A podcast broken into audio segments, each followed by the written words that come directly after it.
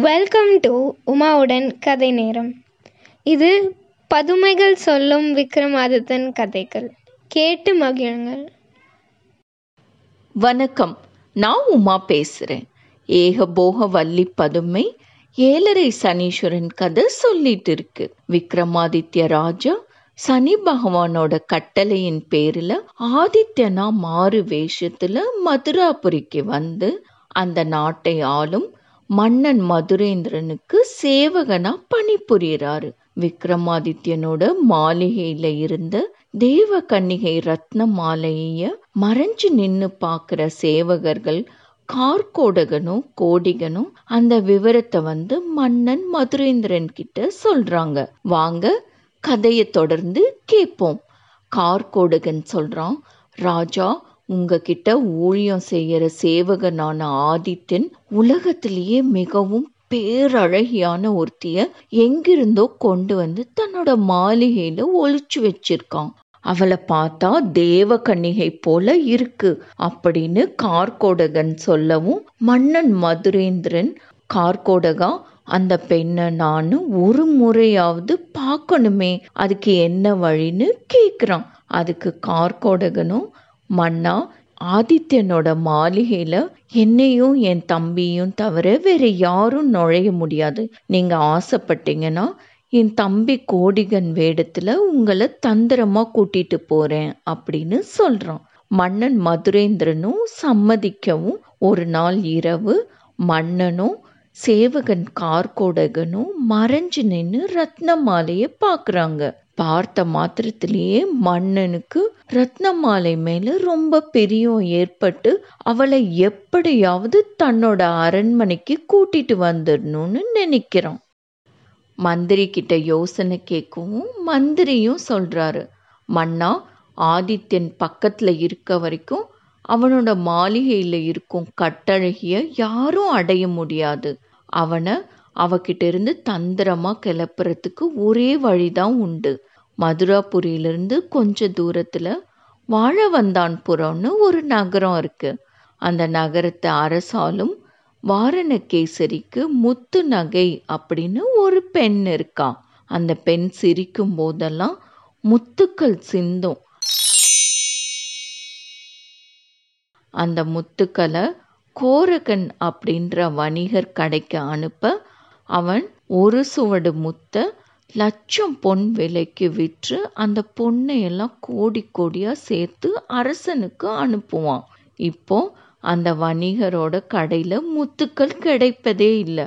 காரணம் அந்த பெண் மீது ஆசைப்பட்ட ஒரு முனிவன் தன்னோட வல்லமையால் அந்த நகரத்தில் இருக்கிறவங்களையும் அரசனையும் சபிச்சு உயிரில்லாத சவங்கள் மாதிரி கடத்தி வச்சிட்டான். முத்து நகையையும் அவன் வசமாக்கிக்கிட்டான். அந்த பெண் தீராத கவலையோட இருக்கிறதுனால சிரிப்பதே கிடையாது. முனிவன் வெளியில செல்லும் போதெல்லாம் முத்து நகைய பெணம் போல கடத்தி வச்சிடுவான். திரும்பி வந்ததும் உயிர் பெற்ற செய்வான். ஆதித்யனை அந்த நகரத்துக்கு அனுப்பி குறிப்பிட்ட நாட்களுக்குள்ளார முத்துக்களை கொண்டு வர சொல்லி உத்தரவிடலாம். முத்து காணாம அவன் முனிவன் கிட்ட போக நேரிடும். அப்ப முனிவனால் சவமாகும்படி சபிக்கப்படுவான். அங்கேயே அவன் ஒளிஞ்சிட்டான்னா இங்க நாம ரத்தின மாலைய அரண்மனைக்கு கூட்டிட்டு வந்துடலான்னு யோசனை சொல்றாரு.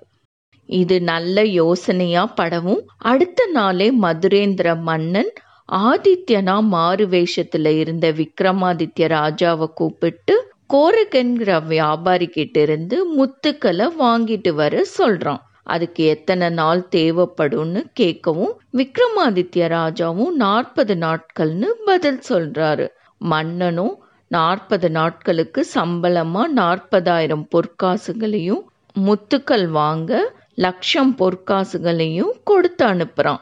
விக்ரமாதித்ய ராஜா அதை வாங்கிக்கிட்டு புறப்பட்டு கோரகன் வியாபாரி இருக்கிற நகரத்துக்கு வந்து அவர்கிட்ட முத்துக்களை கேட்குறாரு வியாபாரி அந்த முத்துக்கள் இப்ப கிடைக்காதுன்னு சொல்லி வாழவந்தான்புரம் வாரணகேசரி ராஜாவுக்கும் அவரோட மகள் முத்து நகைக்கும் அந்த நகரத்து மக்களுக்கு ஏற்பட்ட நிலையையும் எடுத்து சொல்றாரு.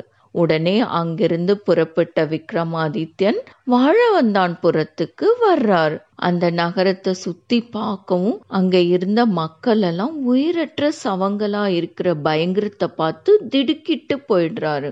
யானைகளும் குதிரைகளும் சேவகர்களும் மக்களும் நின்றது நின்றவாறு அப்படியே பிணமா இருக்காங்க. அரண்மனையில் இருக்கிற அரசவை மண்டபத்துக்கு வரவும் அங்கேயும் அரசன் அமைச்சர் எல்லாரும் பிணங்கள் போல ஜீவன் இல்லாம இருக்காங்க. வலிமை வாய்ந்த முனிவனோட சாபத்தினாலதான் இத்தனை கொடுமையும் நிகழ்ந்திருக்குன்னு புரிஞ்சுக்கிட்ட விக்ரமாதித்ய ராஜா வேதாளத்தை அனுப்பிச்சு அந்த முனிவர் இருக்கிற இடத்தையும் முத்து நகை இருக்கிற இடத்தையும் அறிஞ்சு வரும்படி சொல்றாரு.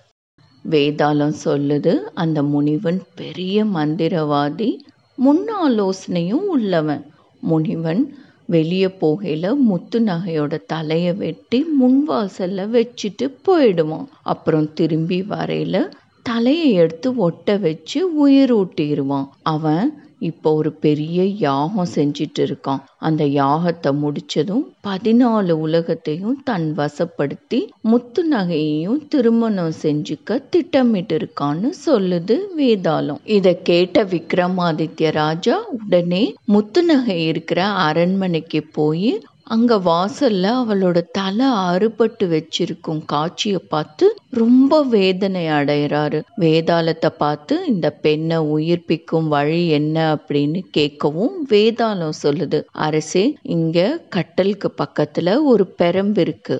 பெரம்புனா கெயின் ஸ்டிக் அதை எடுத்து திருகினா அதுல தைலம் வெளிப்படும். அந்த தைலத்தை எடுத்து கழுத்தை சுத்திலும் தடவி கட்டல்ல கிடக்கும் உடலோட தலைய ஒட்ட வச்சுட்டு அந்த ஸ்பிரம்பால தட்டி எழுப்பினா முத்து நகை தூங்கி எழுந்திருக்கிறவா மாதிரி எழுந்திருச்சிடுவா அப்படின்னு சொல்லுது. உடனே விக்ரமாதித்யனும் அது போல செய்ய முத்து நகை எழுந்திருக்கிறான் எதிரில் பயங்கரமான முனிவன் இருப்பான்னு பயந்துகிட்டே எழுந்திருக்கிற முத்து நகை ராஜ தேஜஸோட விக்ரமாதித்ய ராஜா இருக்கிறத பார்த்து அவரை பத்தி தெரிஞ்சுக்க ஆவலாகி நீங்க யாரு? எந்த தேசத்தை சேர்ந்தவர்? அப்படின்னு கேக்குறான். அதுக்கு விக்ரமாதித்யனும் தான் உஜ்ஜயினி மாகாளி பட்டணத்தோட மன்னன் அப்படின்னு சொல்லவும் முத்து நகை முனிவன் இவனுக்கு அஞ்சி தான் என் தலைய தனியா அறுத்து வச்சுட்டு போயிருக்கான். அப்படி இருக்க அவரே வந்து என்ன காப்பாத்திட்டாரு.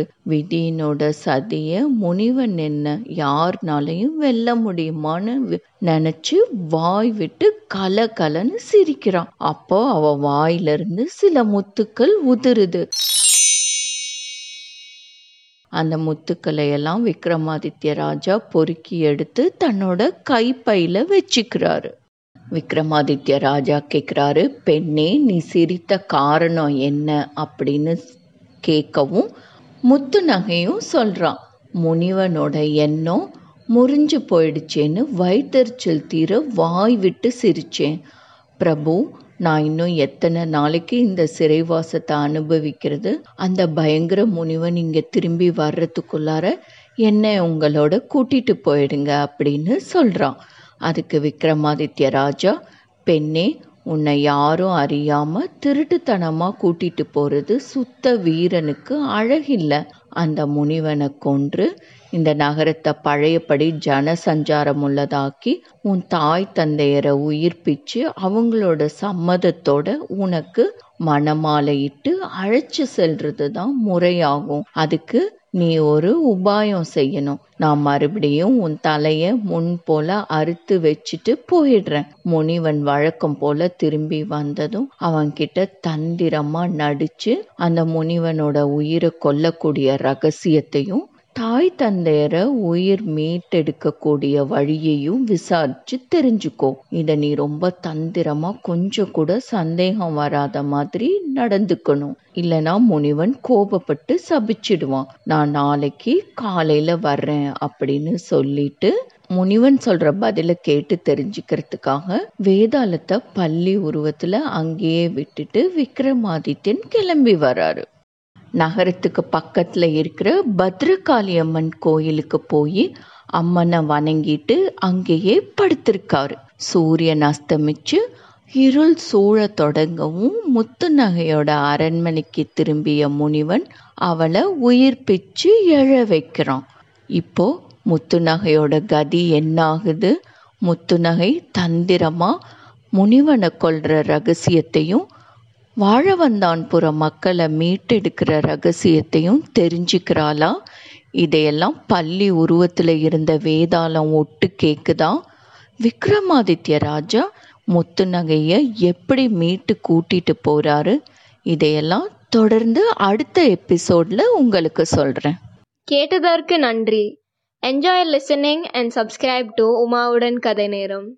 உங்களோட கமெண்ட்ஸை உமாவுடன் கதை நேரம் ஃபேஸ்புக் இன்ஸ்டாகிராம் அண்ட் ட்விட்டர் பேஜஸில் ஷேர் பண்ணுங்கள் அதோட லிங்க்ஸ் டிஸ்கிரிப்ஷன் பாக்ஸில் இருக்குது நன்றி.